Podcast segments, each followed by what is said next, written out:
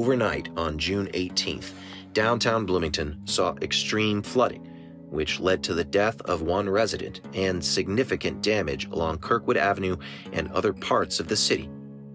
The flooding forced the Bloomington Fire Department to relocate its headquarters to College Avenue at the former law offices of Bunger and Robertson. It caused Hopscotch Coffee to suspend its regular operations at its Madison Street location. The administrative offices at Bloomingfoods were submerged in water. Trinity Episcopal Church along Kirkwood saw three feet of standing water in the basement where the electrical panels are located. WFHB News spoke with a local business on Madison Street and a church on Kirkwood Avenue to provide a glimpse into the impact of the flooding several weeks ago, many of which are still grappling with the cleanup efforts required to return to normal once more. We begin at Hopscotch Coffee. Several weeks have passed since the flood. A sign in the window says, closed due to flood damage. Sandbags sit on the sidewalk outside the store. Jeff Grant, co owner of Hopscotch, says the pile of sandbags are meant to prevent any more water from spilling into the coffee shop. He says they've repainted the store in order to reopen this weekend. Jeff stands busy, power washing the sidewalk outside the shop. He spares a moment to talk about the flooding.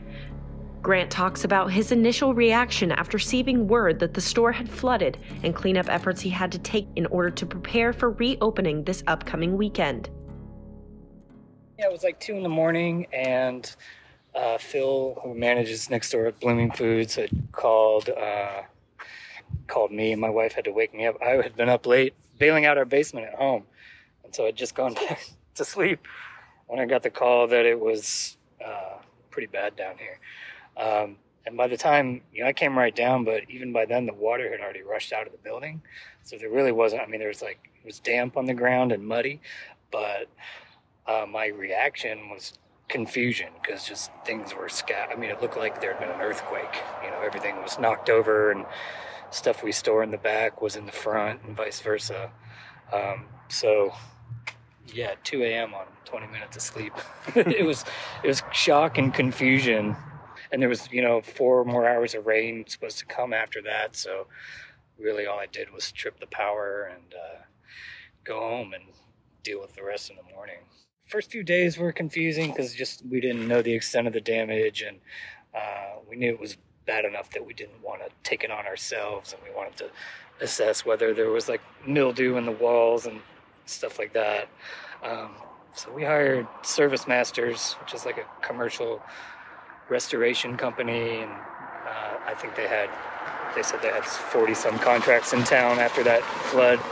Um, so they just set up like air movers and uh, dehumidifiers and just kind of they um, dried it out for a few days and then power washed the floor and helped us clean up and after that it was after things were clean it was kind of a lot easier to see what was going on they said we didn't need to like cut into the drywall that it seemed okay you know because i don't think we had a lot of water we had about 18 inches of water but it was i think it was in and out really quickly it's, it wasn't like a basement where it just kind of stays in there for a few days. Like it was out in a matter of hours.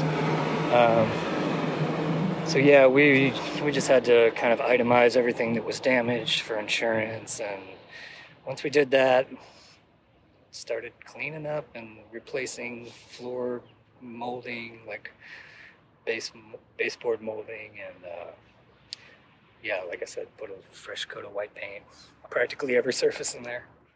Jane Coopersmith, the other co owner of Hopscotch Coffee, spoke to WFHB over the phone earlier this afternoon. We turn now to that interview. So, Jane Coopersmith, co owner of Hopscotch Coffee and Rainbow Bakery, thank you so much for coming on to the WFHB local news. Yeah, thanks for the invitation. So, first off, I wanted to talk about the flooding uh, several weeks ago in downtown Bloomington and, and how it impacted you. So, first off, how did the flooding impact the regular operations of Hopscotch Coffee? With the flood, we had two feet of water in our Madison Street location, which is a retail um, point of sale for, for coffee drinks, but it's also the home of our um, small batch roaster, which we use to send coffee out to our other locations and um, Bloomingfoods and Inkwell Cafe.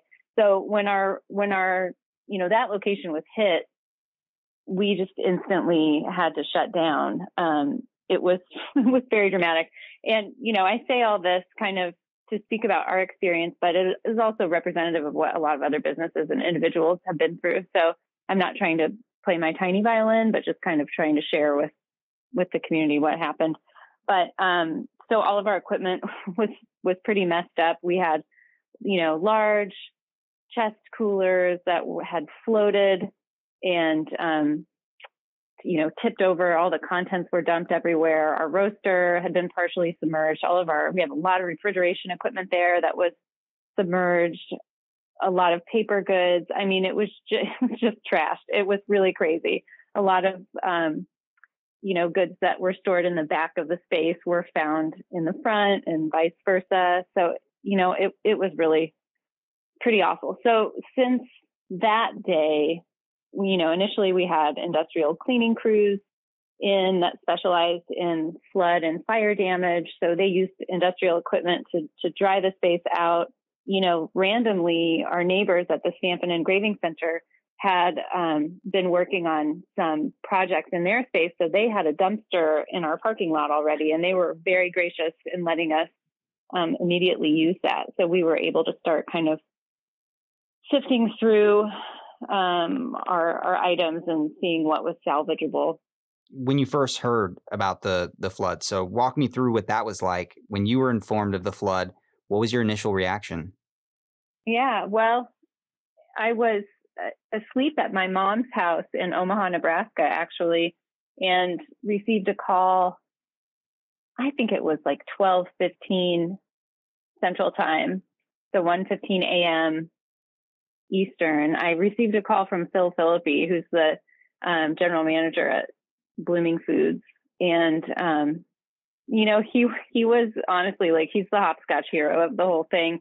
He had texted me, but I didn't get the text because I didn't have my notifications on. And then he accidentally pocket dialed me and I picked up and he said, Hey, it's Phil. I just want you to know there's pretty serious flood flooding happening. So I was able to get in touch with my business partner, Jeff Grant, who, um, you know, ran down in the middle of the night.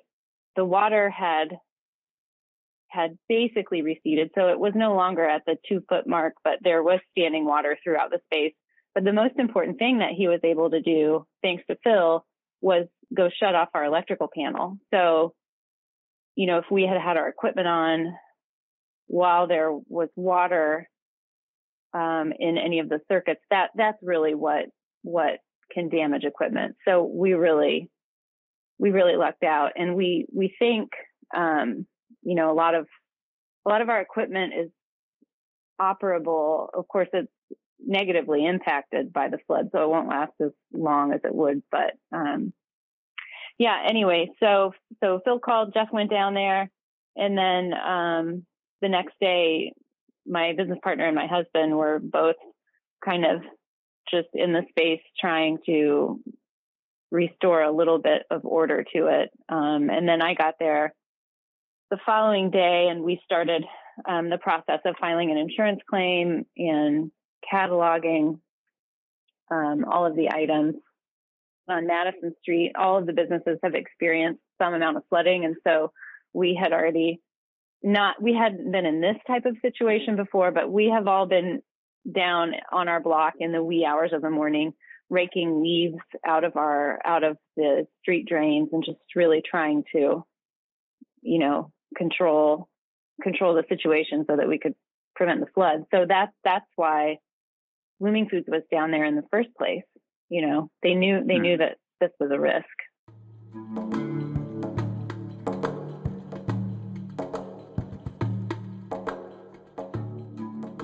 The flooding impacted Kirkwood Avenue especially. Video footage posted to social media showed knee deep rainwater which had flooded the street.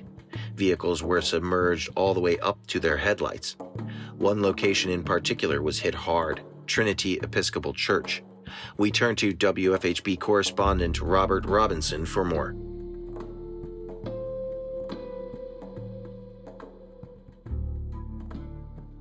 At Trinity Episcopal Church in downtown Bloomington, the consequences of the flood were no less severe. I spoke with Nancy Hutchins, who described the effects and remediation efforts underway. it's been devastating.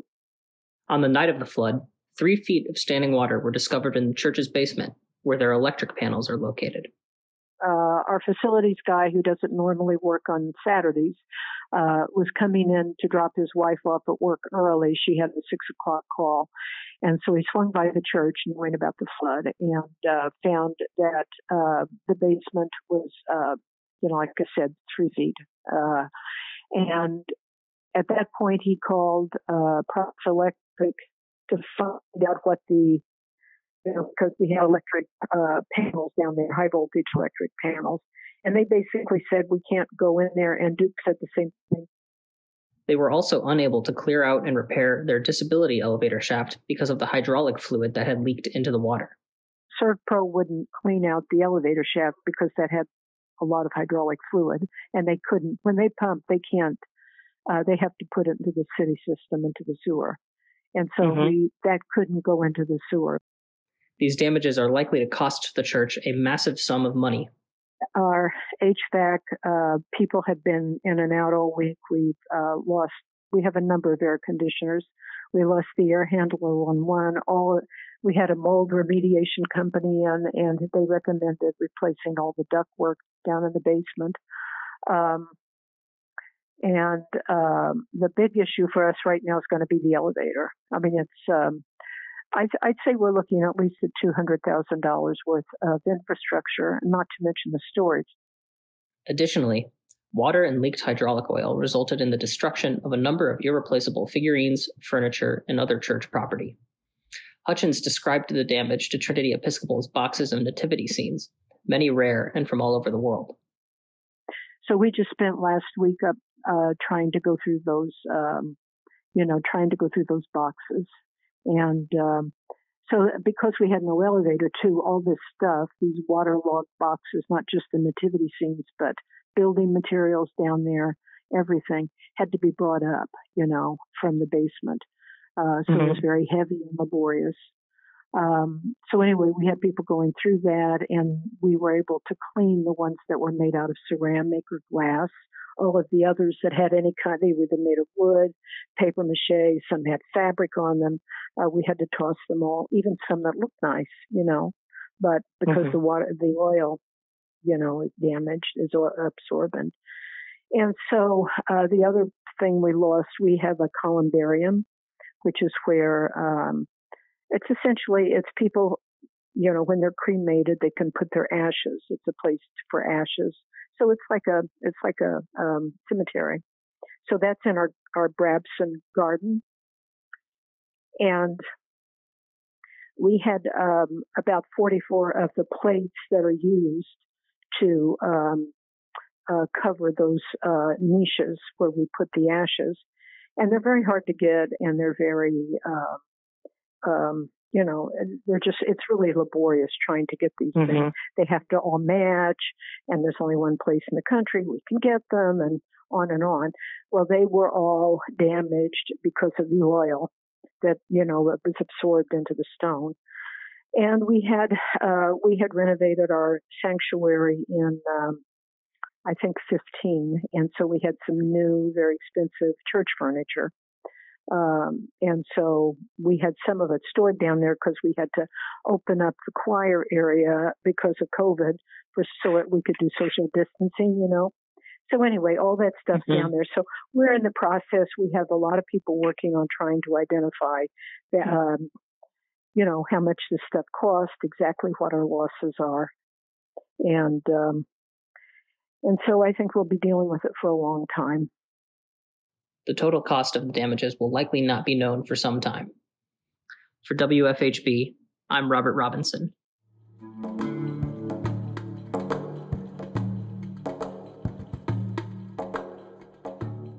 The flooding not only impacted store owners, but employees as well. Furthermore, it impacted residents' homes, many of which are renters who have been displaced due to flooding. And now we visit part two of our conversation with Hopscotch Coffee owner Jane Coopersmith, who touches on how the flooding affected residents and about the reopening of the coffee shop.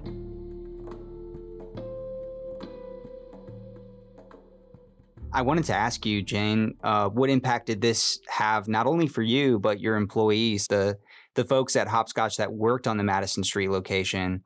What's that been like for them? We have, you know, kind of multiple crews operating out of there. We have people doing um, prep beverage prep work. We have people roasting coffee, and then you know we, there's the barista who you might interact with if you ever go in there for to get a drink. Um, and so those people were, you know, our operations were immediately shut down. So those people weren't working their regular shifts.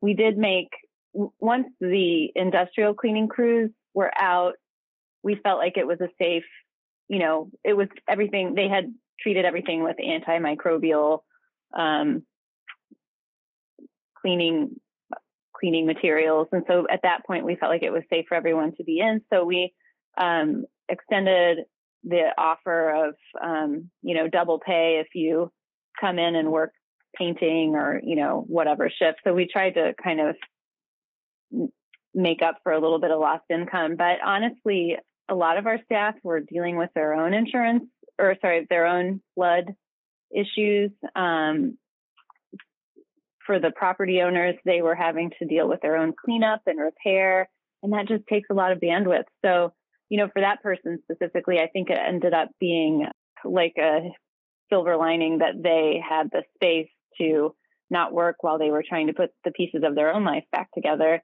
And then there are other staff members who were um, dealing with flood loss at home from the perspective of rent of a renter, you know, so they were having to, you know, try to advocate for repair, recovery, mitigation. And, and I don't think that those situations necessarily went super smoothly.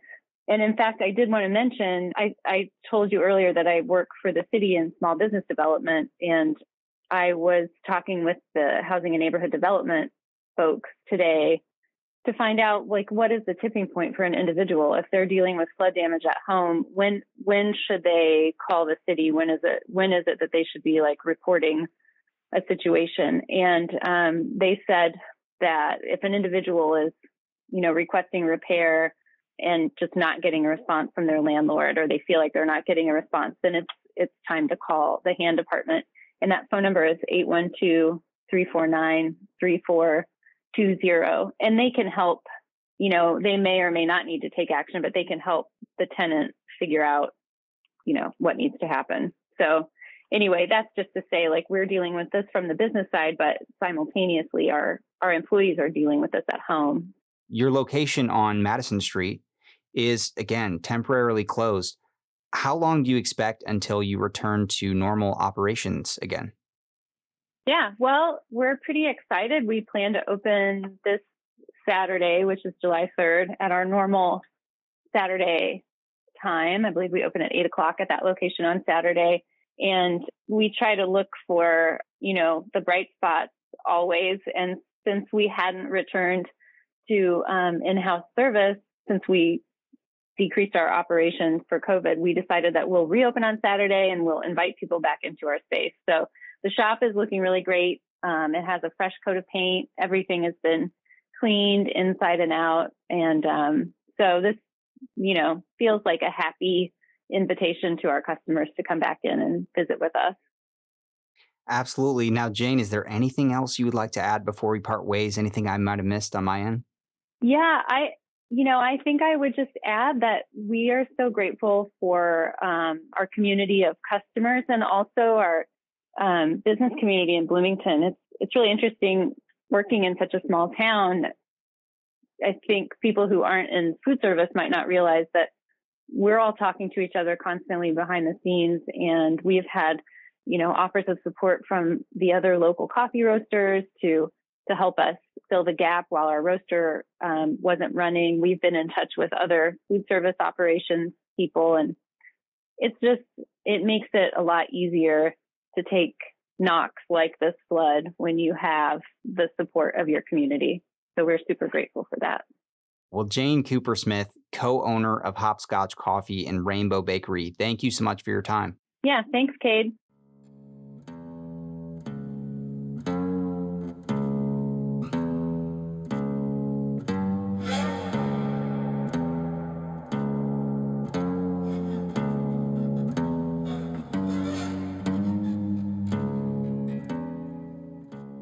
The Monroe County Emergency Management Office released a statement encouraging residents and business owners who have been affected by the June 19th flood to report their flood damage. Residents can report damage over the phone by calling 211 or online by visiting in211.org and clicking on the Monroe County Storm and Flood Damage Assessment button in the top bar. Other organizations you can contact for help with flood relief include the Monroe County Emergency Management Office via phone at 812 349 2546 from 9 to 4 p.m and the community organizations active in disaster in Monroe County via email at monroecountycoad at gmail.com.